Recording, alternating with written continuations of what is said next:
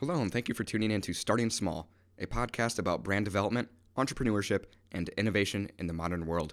In this episode, I'm joined by Nick Metcalf of Steakstones. Steakstones is a very unique cooking experience that can be enjoyed both in restaurant and at home. It's a meal where you have the opportunity to cook your food exactly as you like.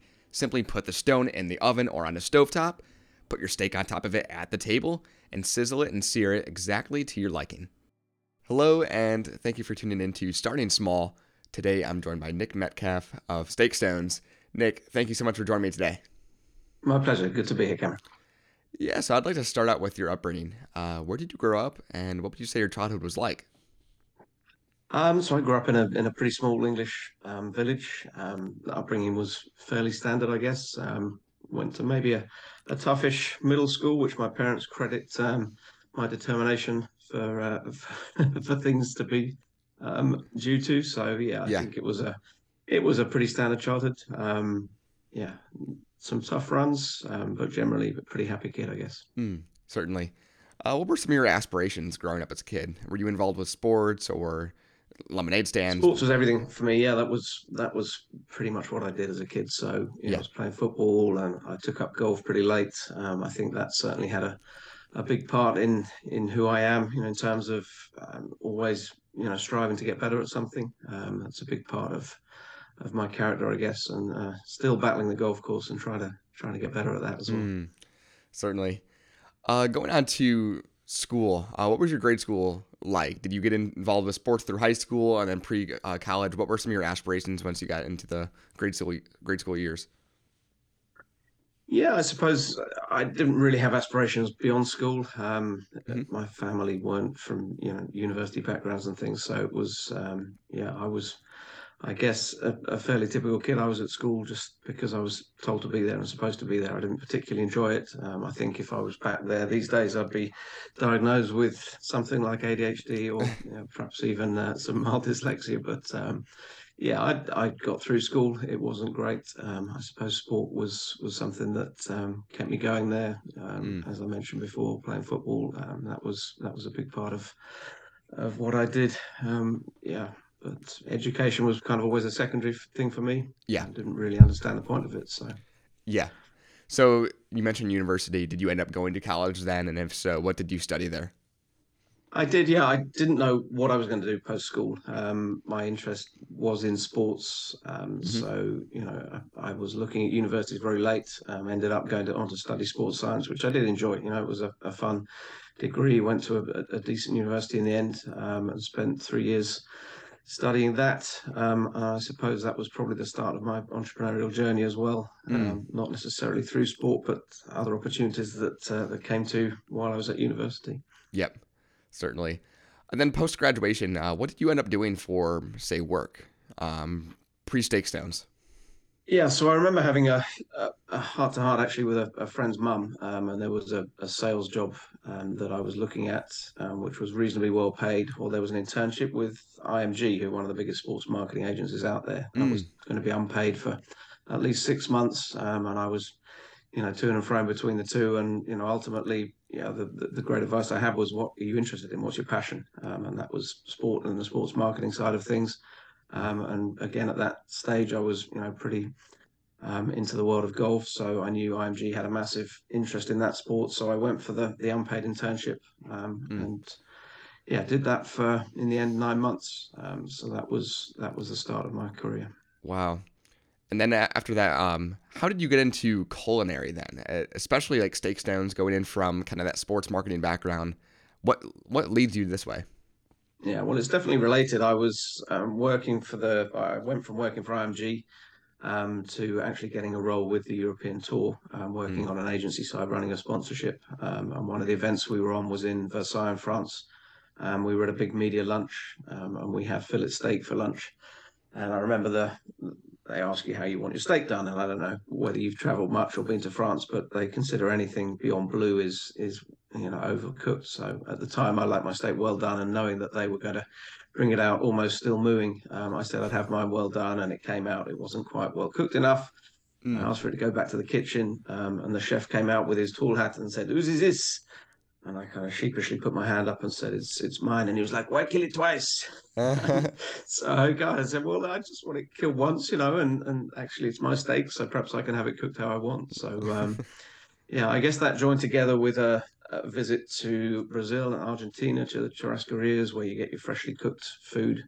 Hmm. Um, mm. And you know, I, I started putting two and two together and just sort of wanted to find a way to allow you to enjoy your steak cooked um, as you wanted. Um, so that's that was the definitely the seeds of the idea. Although it took mm. a few hmm. years to get to that point of getting things going. Wow, incredible! If you can explain to the listeners um, what is a steak stone and how does that kind of process work, um, especially for the consumer making their steak themselves. Yeah, so it's it's part of the story as to to where we where we got with the product that um, I kind of knew the, the concept could work. I knew you, there was a way to retain heat in stones, but I, I, didn't really know how to do it when we when we started out. So I mm-hmm. was looking at lots of different options for the stone, and I actually went on the UK program Dragon's Den, which you guys have Shark Tank, mm-hmm. so the equivalent of that. And one of the prerequisites to go on the show was to have all your suppliers lined up and have a letter from them all saying that you know you were you were using them and they had the, the, the stock ready and you know the prices agreed mm-hmm. and i went to the stone supplier i had at the time and i knew it wasn't quite the right stone that i was using um, yep. and the guy wouldn't give me the letter um, for mm. for various reasons we'll call it fate um, he just said yeah i don't think i can supply as much as you need at the price you want um, so I was stuck literally about five days before I was due to go on national TV mm. without having the main feature point of the the product. So yeah, I went away and literally spent an entire night online trying to find someone. I knew I needed lava stone because I knew lava, you know, could hold the heat better than any other stone.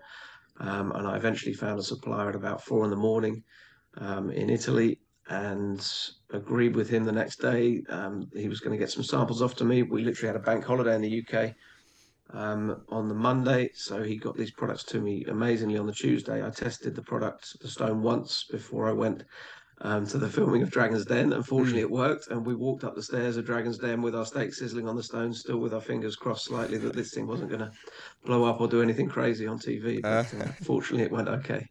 Wow, it's incredible. So, what was that experience like going on Dragon's Den, especially at an early stage like this as well? Yeah it was it was pretty terrifying. I mean, in the run up to the show was was great. Actually, it was something that you know I'm I'm not a massive fan of the format of the program anymore. I think it you know it, it is probably there to make fun and, and exploit entrepreneurs and, and startups a little bit. Yeah. Um, but for me, it was definitely a case that you know we had to write the right business plan. We had to have all our you know all our, our eggs in a row. We didn't want to you know look silly on national TV. So I knew mm. my numbers, I knew the business, I knew the marketing. Um, again, the way that they go about things is is a little bit um, untoward. I mean, they had one question to me, which was was posed to me um, by uh, I believe Deborah Meaden, um, and she said, you know, what market research have you done? And I went into a long answer that I'd seen this kind of style of cooking out in Asia. Um, and I'd actually been to a restaurant and I'd interviewed 50 people who'd come out of a restaurant and said, look, if you could have this at home, would you, you know, would you be interested? And everyone had said yes. Hmm. And I said, okay, that's good. And then Duncan Bannatyne said, well, who's actually eaten off your product? I said, well, literally my family, because I've only just, you know, kind of created it. And then it went back to, to him saying, well, that's not really market research, is it? Now, when that was cut onto TV, it went to Deborah Meaden and saying, what market research have you done? It came back to me saying, "Well, my family have eaten on it," and Duncan Bannatyne said, "Well, that's not market research." And I'm like, "Well, mm. you know." So when that comes out on TV and they make you look a bit silly when you've, you know, actually given a very long answer that has, has, you know, has solved yeah. the problem, then it's, uh, yeah, that, that's the problem with those shows, I guess. But they're there for, they're for entertainment. But at the end of the day, it was a great founding for us. You know, we set the business up well, mm. um, knowing that we were going on there. Mm. And obviously, you get some great exposure from it. Um, Certainly. Unfortunately, due to a delay with one of our suppliers who weren't quite ready to to sell on the back of the show. So I think we missed a trick with that. Um, but again, that's a learning mm. as well that you can't always rely on all of your suppliers all the time. Certainly. So um similar to Shark Tank, I've had a few guests on here from Shark Tank, and they say you don't know if your episode's going to air or especially when it's going to air. Is that the same for Dragon's Den? And then when did your episode air in comparison to when you were on? Yeah, it is. It, it took probably eight months from filming to to going on. Um, yeah, mm-hmm. another um, slightly funny story was that I knew I was going to be on episode two of series two. So this is way back in two thousand and six, uh-huh. um, and I was actually working in a in a sports development role at the time. Um, and my boss, who was a good guy, knew I was up to something. Um, his boss didn't know I was up to anything, and literally, I was kind of you know preparing how I was going to tell him that I was about to you know be on national TV launching my own business. But I was preparing that for after series after episode one had gone out. So mm. literally, I'm watching episode one, kind of planning how I'm going to you know break this to my boss, and they show a clip of me walking up the stairs at the end of episode one when I haven't told anyone I'm going to be on this TV show. And oh, literally, man. my phone rings instantly, and my boss is like, uh, "Nick, um, not sure this is going to go down too well with the with the top dogs." And I was like, "Yeah, sorry, didn't realize it was uh, was going to be out." But um, that was a big thing, you know. I, I, started this business while I was doing another job, um, mm-hmm. but again, that's the hustle we've all got to do when we're starting something. Is is you know, I had a, a, a lot of flexibility with that role, um, so I was able to to do what I needed to do to get my business going at the same time as well. Certainly. Um, and then once that aired, what what is the traffic like? Um, was that a massive spike for the for the business? And then also, how did you retain and uh, keep up with that production? Yeah, as I mentioned, unfortunately, we were let down a little bit with one of our suppliers, so we didn't actually have the product ready to go yeah. when the show aired. But we did get a, a lot of inquiries. It would clearly have been better to have the site live and um, been able to take those orders directly. Mm-hmm. Um, so that was a, a, good start to the business um, in terms of getting the exposure. Um, I'd actually planned pretty soon after the show to go to a, a UK trade fair, um, which is called um, Ideal Home Show, which is sold to you as a exhibitor as a you know as a big show with lots of you know great BBC One audience coming to see it. As it turned out, it was more like busloads of um, retirees from the coast who were coming up for a day out to look at things. And I, I, it was a 24 day show, so this was brutal. I mean, this wasn't a two, three day show. Oh wow! And you know, they they ended and started the show with songs every day. And the last, the, the closing thing was Amy Winehouse. They tried to make me go to rehab, and you know, after about a week of this show, I'm like, you know, clearly there wasn't much hair to tear out, but I'm there kind of going, what are we doing here? We were selling one or two sets a day. Um, and then Thursday nights came around, which was when they let they had late night opening, and mm-hmm. people would have a few drinks and the wine tasting, and then we were selling like 20, 30 sets. I was like, okay, there is something here, but um, I'd already realised during you know the run up to this show that you know I wasn't making enough from the business um, in the early days to keep it going. So as well as having a 28 day show, I was actually running in and out of London doing some interviews um, again for another sports marketing company um, to kind of you know pay the bills. Had some you know had young kids at the time, and you know we were we were really doing the kind of startup hustle, um, yeah. trying to get that going. So I think it was pretty much the last day of the show. I got confirmed that I got this other job. Um, the show hadn't gone quite as well as I wanted. Um, so yeah, juggling those balls, um, mm. and then started working again back in town. You know, getting on the train, going in early in the morning, coming back, pretty much having dinner, and then going to a, a, cabin we built at the end of the garden to to try and get you know get the orders going with the business. So yeah, it was a was a tough start. I hope you guys are enjoying this episode so far around Nick's entrepreneurial journey. I'd like to pause and say thank you to this episode's mid-break sponsor, Sardel.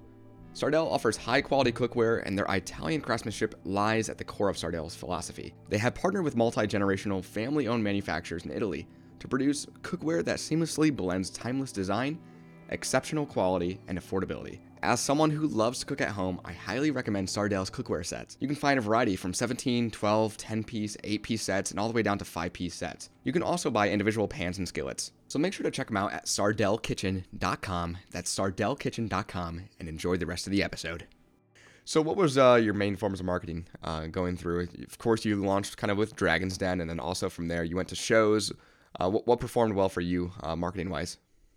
Yeah, I think you know in the early days for us, the show was was there. We thought we had a consumer product, and that was one of the things we you know we said on Dragon's Den. You know, Richard Farleigh was there, who was a as a tech guy, and he was like, "Well, I don't get what's different to your product to, to what's out there already." There were similar concepts with stones, but they had ovens that heated up to like 550 centigrade mm. to heat these stones. So they told you there was no way you could have it at home, and the, the stone that we had sourced, you could basically heat directly on a on a naked flame. Mm. Um, so we were going towards the consumer market with the product, and and therefore doing the shows. Um, you know, it was probably really back in those days, very early on in the world of of Google Ads and social media and things. You know, we made sure that we we had our brand on there, and I guess that's one of the things now that we, you know, we still are very grateful for that we have slash Steakstones on every, you know, every major social media brand there is. Yep. Um, and now, if you're trying to start a brand these days, I think that's one of the challenges. It's almost impossible to come up with a brand name that you can get, you know, either the Instagram, the TikTok, everything, you know, clean for. So,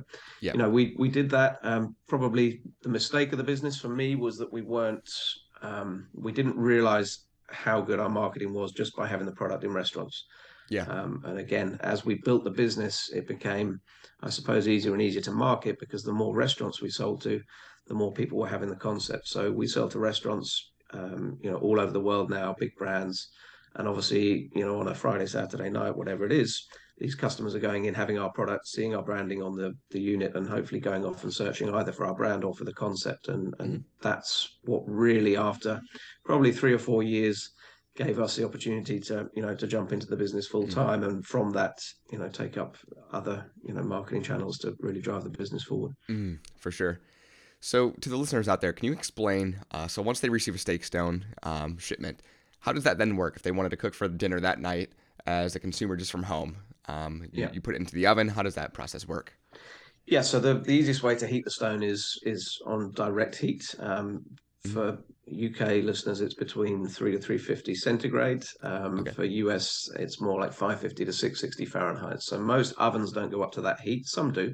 um, but you can get it up to that heat by putting it under the grill or the broiler. So you put the stone as close as you can to the heating element. You can put it directly onto a, a flame, um, and you give that maybe 20, 30 minutes to heat up um, and that will then retain a sizzling heat for between 20 and 30 minutes. So um, you can cook your steak live at the table. So it's a very different experience to, to cooking your steak and, and taking it off and, and eating it. Yeah. Now, you know, the best chef in the world he's going to rest that steak and he's going to you know give it to you and it's going to be lukewarm at best so mm. that was one of the big things with ours that we wanted that hot steak we loved that when you were in the churrascaria and you had the, the hot mouth full of food so the dry searing heat that our stone puts into the food will only really cook the outside one or two millimeters because it interacts with the moisture so if you put a nice fillet fillet steak on there within five minutes, it's still only going to be cooked through a few millimeters on the outside. But when you cut the pieces a little bit smaller and turn them, they'll start to cook through. So mm. you can choose if you want your steak well done by cutting it into strips and turning it over, or having it rare and just cutting it and searing it. So, you know, even when we have dinner at home, we'll have the, you know, the four of us as a family, we all eat it differently. You know, my wife will bite off a, you know, cut off a, a small nibble and, and just sear that because she likes it quite rare. I'll play around with mine a little bit and, and have different experiences. The, the sets we have have a lot of different options. So we have um, our main, probably our best seller, the steaks, sizzling steak set has three sauce pots as well. So you can add different flavors in there. Mm-hmm. Again, unfortunately for the boys, it's soy sauce and tomato ketchup. But, uh, you know, you you can put different flavors in there to tailor it to different cuisines. So again, that's part of the strength of the product. We have sharing plates that are much larger stones that you can put in the middle of the table. You can even use those to cook on the barbecue and then remove the, the meat off or you know the fish off and and cut and cook each bite as you like with that. So mm. you know you're able to tailor the cuisine by the sauces, the side dishes that you serve, um, and we sell to many different restaurants from Indian to Italian to classic you know British steak and French steak. You know we we sell all over the world and have different sets for the different steaks. Typically, our, our US audience like the slightly larger stones for their slightly larger steaks. Mm-hmm. Um, you know we we tend to try and promote deeper rather than than you know wider, if you get what I mean with the steak, because that sure. really allows you to enjoy every bite as you like. For sure. Um, yeah, getting that consumer feedback, um, especially from restaurants, from the shows. Um, what would you say is your main demographic then for steak stones? Of course, it's a universal product, especially for families. Um, but can you depict that? Um, I guess you know it's easy to say foodies, um, but anyone who likes their food enjoys the experience of dining. I mean, we, like any business, you're going to get um, you know negative comments. The only thing we ever get is why would I go to a restaurant and, and want to cook anything myself? And we have a mm-hmm restaurateur over in Dublin who's actually opened five restaurants on the, the strength of our product. And he does a 10 minute challenge. He says, if anyone comes in and says to me, you know, why do I want to come out and, and have to cook it myself? He said, well, look, I'll, I'll give you it. And 10 minutes in, if you want me to cook your brand new steak from, from scratch in the kitchen and, and do that, then, then I will. And he says he's never had anyone take him up on it because 10 minutes in, once you're realizing that you can cut, cook, sear and enjoy every bite of steak exactly as you want, then you realize that there's there's more to it than just eating the food, right? This is mm. an experience. It's something that smells great, sounds great, looks great, and tastes fantastic. And yep. because it awakens all the senses, it's something that people always remember where they've had. So if we are doing a trade show, people always tell us, oh, I remember first having this in, in Madeira in Portugal. They can tell us the name of the restaurant. I mean, they remember it so well because the senses are all aroused. So mm. I think for us, that's the, the benefit and the strength of the product is that when people go out to a restaurant and, and have it, they do remember the, the, the concept. Um, and that keeps them going back to those restaurants. So that's great for us selling to the restaurants. It also perhaps has them you know, wanting to buy some of these to have for dinner parties at home, you know, whether that's just for a couple on one of our sharing plates or, you know, for six or eight people with their own individual set, it actually becomes a very sociable dinner party as well because you're not slaving away for hours in the kitchen yeah. cooking that main ingredient. You are just there, you know, and serving the stone, serving the steak, and everyone does it their own way. So, again, the the chef never gets blamed for the steak being cooked wrong. Love that. So I like to conclude each episode with this. Uh, if you could share one piece of advice with an aspiring entrepreneur, maybe something you've learned or regret along the way, what would you say that would be? Um, for me, it is just to start. Um, mm-hmm. There's a great quote by Goethe, um, which begins, "Until one is committed, there is hesitancy," um, and it ends, "Whatever you do or dream, you can begin it." Um, business has a power, genius, and magic in it. So, you know, for me, that's that's what it's all about. You know, you, you, meet so many people, and, and I'm glad I'm I'm not in that camp because I did just start. But so many people say, "Oh, I wish I'd done this. I wish I'd done that." You know, I think it's easier now to get going than ever before. You can create a website in you know in five hours your own with no experience. You've got the likes of of you know Wix and, and all the other platforms to do that. Mm-hmm. You've got supplying platforms like Alibaba where you can source anything. You don't even have to come up with your own product anymore, right? You can just go on there and think what's selling well. I mean, the likes of Amazon will tell you things that are that are flying. So, mm-hmm. you know, I think people just have to get out there and get started if there's something they want to do, and if they don't want to work on the, the nine to five grind that um, that many people are still trapped in. Certainly. Well, Nick, thank you so much for joining me today. And to the listeners out there, make sure to check out Steakstones at steakstones.com. Hey, thank you for listening to this episode of Starting Small. If you would, leave a review on whatever platform you're listening on. Also, follow Starting Small on social platforms and make sure to subscribe to our email so you don't miss anything on Starting Small Summit, more podcast episodes, or our online blog. You can find that link in this description.